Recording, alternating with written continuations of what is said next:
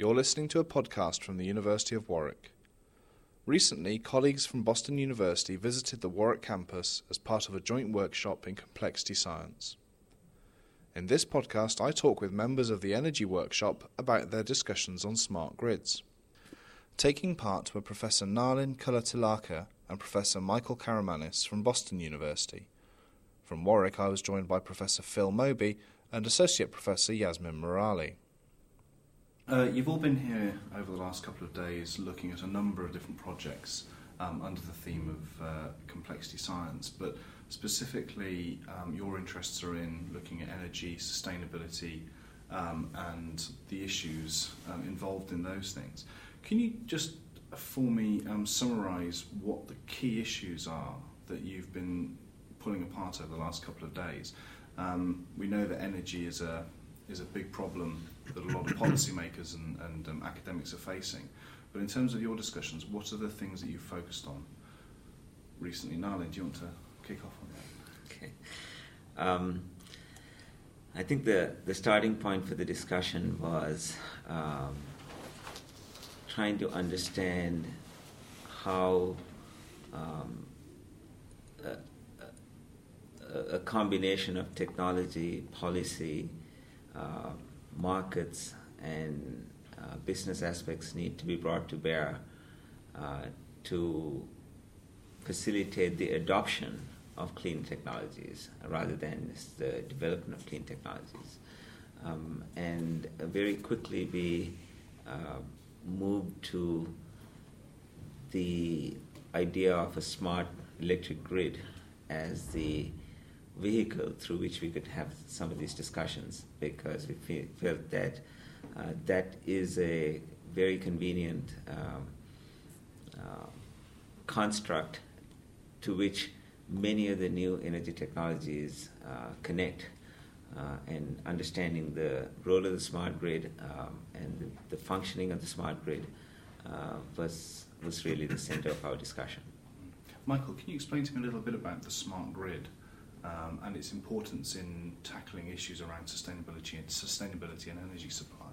Okay, so the smart grid, broadly uh, construed, uh, to us includes the hardware, uh, the automation, the software, the communication uh, that is embodied uh, in the whole uh, supply chain from generating centrally electricity uh, transporting it, distributing it, consuming it.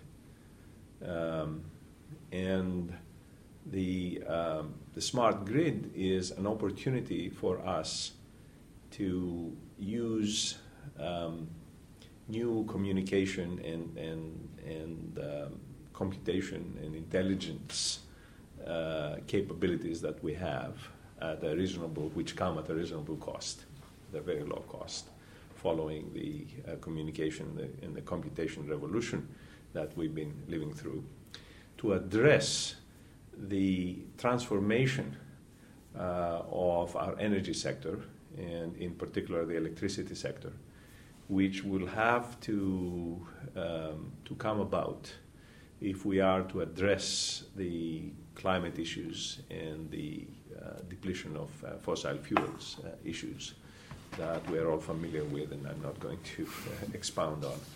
So, uh, what are these new uh, things that, that, that have to be addressed? Uh, the new uh, reality uh, has to do with A, the fact that um, our consumption of electricity will probably have to increase, and that increase will, will uh, be offset by conservation, but it will have to increase in order to uh, deal with the fact that, um, that space conditioning and other services can be more efficiently done through electricity, with, through heat pumps and so on. So the substitution of fossil fuels will be, uh, will be more efficient this way. And number two, uh, we will not be able to do to make a, a, a substantial progress in terms of decreasing uh, uh, CO2 uh, and um, um, uh, CO2, CO2 emissions unless we uh, proceed with the electrification of the transportation industry, uh, transportation sector, which is responsible for about 30% of CO2 emissions today. So, so that is going to increase the demand for electricity. Uh, and that increased demand has to be met if we are to do the job with clean energy uh, generation. So the additional generation, additional supply has to come from conservation and from clean energy. Because it's not just enough just to throw up a load of wind turbines. The whole distribution network needs to be able That's to right. manage that as So, well. so, so the clean energy, the clean energy generation uh, can be achieved through uh, through uh, wind farms and so on. Some more nuclear, possibly, but uh, wind farms have are are cost competitive on the one hand. On the other hand, they are far away from uh, the the the, the Population generation is far away from from population centers where the where the load is, and therefore it has to be augmented by distributed generation, small rooftop photovoltaics, possibly small uh, wind generators and so on that are going to join in with the larger wind farms. Now, on top of that, uh, clean energy generation from these sources is, is intermittent. It doesn't come at the time that we usually uh, consume electricity. So the, the, the big transformation that has to take place is that we, we will have to match, we will have to adapt our consumption patterns to the availability of generation from these sources because electricity is not um, efficiently stored. So, and, and of course, fortunately, the electric, the electrification of the transportation uh, uh, sector will provide uh, such an opportunity because that additional load is a benevolent load that, that has some storage capabilities. If we are to charge batteries, we don't have to, to charge them uh, at a time that we, we do not control or at a time that we need to, uh, to drive our vehicles uh, to transport ourselves, but we can choose when to, when to, when to do it. So, so the smart grid uh, should be able uh, to enable uh, changes in the way we pass around information, changes uh, in the markets that exist, which can facilitate this distributed um, response and, and, and adapt, adaptation of loads uh, to the supply, to the intermittent supply. I mean, Phil and Yasmin, Nalin touched on the fact that a lot of the discussion is not just about the technology, but then the policy frameworks that enable the adaption, uh, adoption and, and facilitate the implementation of these technologies. Um, what, what have the discussions over the last couple of days drawn out about um, how uh, the policy community need to uh, deal with the, the, the technological issues?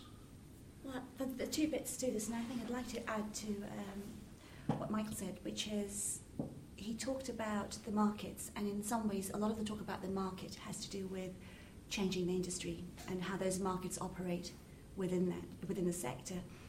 But what is also important is getting the consumer to then actually buy into the changes that we could provide. And Nalin was talking about the grid as a good way of coordinating the thinking about the technologies and the markets in the provider way. But also, the smart grid is an excellent way of engaging stakeholder concerns at the consumer level because people need to be engaged in the models where we're talking about they can sell their energy back to the grid. And for that piece to work, the social adoption, not just of technologies, but of ways and accessibility of interacting with the grid so that the whole piece works matters. And for that to happen, we need to have connections with regulations. Um, so there is a kind of policy stuff that comes top down, which is about the sector, the markets, the regulation of all of that. But then there's another piece of policy that comes down to saying, okay, so what do you do with the consumer end? And how do you facilitate that adoption? And one of the problems we touched on this morning um, that, that Phil brought up, which he'll probably say more about, was the pricing. So you have to sell it back and buy it back at the moment, whereas it'd be very nice if you could have pricing mechanisms where you could just say, okay, I'm using the grid as a transport mechanism. So those kinds of issues, I think, are very important to resolve, and they will need policy and regulation. Phil, do you want to pick up on that point about price?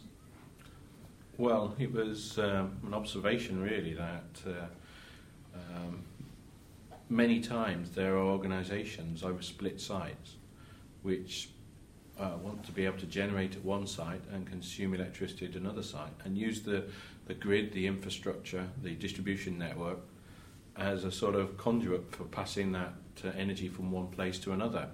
And that's very, very difficult to do at the moment in the UK. And I think similar problems exist in the USA. Um, so, really, what we need to do is to try and uh, look at mechanisms whereby you can um, just pay for the transportation of the energy and without having to sell it to the, the network and then buy it back at another place, which is the way it's done at the moment, and, and, and that's not cost effective for anybody to do. So, uh, but we're going to have to move to a situation where that is possible. It's kind of a, a virtual power station whereby you can uh, generate your own energy in one place, transport it to where to where it's needed, and uh, and, and uh, just pay for that transportation cost without uh, without the additional tariffs that go on top. Mm. So there's a there's a transformation in the in the, uh, the, the way that sector has to operate to make that happen. But this process of transformation is, um, in terms of the way that I suppose policymakers who have a tendency to prefer solutions that seem simple, um, and certainly in terms of their articulation of, uh, of the realities of, um, of energy and, uh, and energy generation and distribution. Um, you know, the simple ideas are the ones that seem to capture the public imagination, and yet a lot of what we've been talking about by necessity is talking about complex networks um, and solutions that are not necessarily simple transformations of industry. Um, what are the are there particular challenges in that, and how does bringing a, an understanding about complex networks to the um, to the discussion help us get to a point whereby uh, something like a smart grid is a reality? There's many many different ways of looking at this. I think the technology side is one thing that we can deal with. We mm. can devise uh, technological solutions to this problem, but the main difficulties is with uh, the, the, this market mechanism. How do you put that into place? It's very complex when you're going from a situation that we have now, where you've got a few tens of uh, generators and many millions of consumers to a situation where we're all consumers and all generators and we're all buying and selling from each other. We've got to log all of that information about what's generated and where it's consumed. And uh, so it, it's, it's a huge uh, complexity problem to sort of uh, um, bring that together. Also, there's, there's issues of the intermittency of uh, renewable energy sources. Uh, this will force the price of electricity to fluctuate as you know when there's an excess uh, in ex- supply over demand, the price will drop, and vice versa. And that will, of course, uh, have an impact on the way that individuals use electricity. They may well, you know, um, decide to charge their car. Their car will charge when, when, when the prices are, are lowest. And so, therefore, there's a whole uh, range of very difficult problems that need to be addressed that you can't address with, within, say, the industry. It's, it's, it's much wider than just the electricity industry to make to, to understand and make those um, this transformation come about. There's a cultural shift, isn't there, for consumers between um, things like electricity and uh, I suppose just being it's just there, it's a utility, yeah. it, it's always on. To us having to think about it in a much more complex way and understand it much more as a commodity. Well, that that's perhaps one other place where complexity uh, needs to be taken into account, where the decision making uh, need not necessarily happen uh, with a human intervention uh, in the way that we've been uh, used to, but it might require smart agents, uh, decision support systems, which would process the new streams of information about prices at different times of day, at different locations, uh, and and assist and in fact almost automate some of these decisions. Phil mentioned that the charging of electric cars. uh, smart appliances would in fact also have the intelligence to, to do some of these things. Um, from my point of view, the complexity also arises from the fact that this requires um, either explicit or, or ex- implicit coordination between many stakeholders. Uh, the, the grid really, in the old days, was really run by the power companies, um, which now might be several players who distribute and generate and, and so on. But here we see a whole lot of new players who actually move, generate, sense, and process the information as well. And new services might be generated around this service, uh, this this new information. So the number of players who are involved and their uh, need to synchronize and coordinate their operations is becoming uh, quite an important issue, mm-hmm. complex issue. And I suppose the, the point about um, meetings like like we've hosted over the last couple of days between Boston and Warwick is that the answers to these problems are going to be are going to come from collaboration rather than from individual research teams. And so, how how valuable is it now that um, increasingly these sorts of meetings are being facilitated? Uh, that's that's going to be very important. Uh, let me answer by pointing out uh, one of the challenges that we could solve by combining understanding of markets, of uh, business models, and so on, and uh, complex systems um, uh, theory. Uh, um, uh, that, that that has people with expertise in at, at Warwick. one of the big challenges is to take this complex system and and translate all of these uh, relationships and interactions about uh, uh, thousands, millions of stakeholders who, who, who, will be there in the, in the future to simple, cost reflective signals that are going to support the efficient and appropriate decision making of, of the various uh, stakeholders and that's uh, something that uh, that I think we can uh, we can pursue uh, with uh, this interdisciplinary interaction and, and, and, work. And I think there is another element to this as well. Um, so the transdisciplinary, interdisciplinary aspect is really very important. But I think the transatlantic aspect is also very important because with, with energy example, for instance, we were talking about cases this morning, and they are different scenarios. So we have some problems which are common problems that we can solve together. But also, interestingly, we can actually look at different experiences in different contexts to see what we can learn from the other. So I think it's going to be a very important collaboration from, from both those points of view. We've, we've also got not just uh, universities, but uh, companies which are operating on both sides of the Atlantic in the same areas. And I think that there's a lot of benefit to having a, a bigger collaboration across countries uh, to, to, to look at these issues with those companies to try and understand what their problems are operating in different markets with slightly different conditions. And the other thing I think that came out of this workshop that I wasn't expecting was a shift in our thinking. We were thinking about projects and collaborative projects. We're now moving towards thinking about programs of research which are much larger and thinking about how we might then cut those down into projects, uh, you know, that we could engage different constituencies in. So I think that's another very important thing for me that came out of this is stepping up, yes. thinking from. I agree. Is the smart grid one of those problems that in order to be successful, you've got to be ambitious with your ideas. It's, it's, it's, a unifying sort yeah. of theme that, that extends, as Phil mentioned, beyond the academic communities and uh, captures and engulfs the um, the business communities and the industry.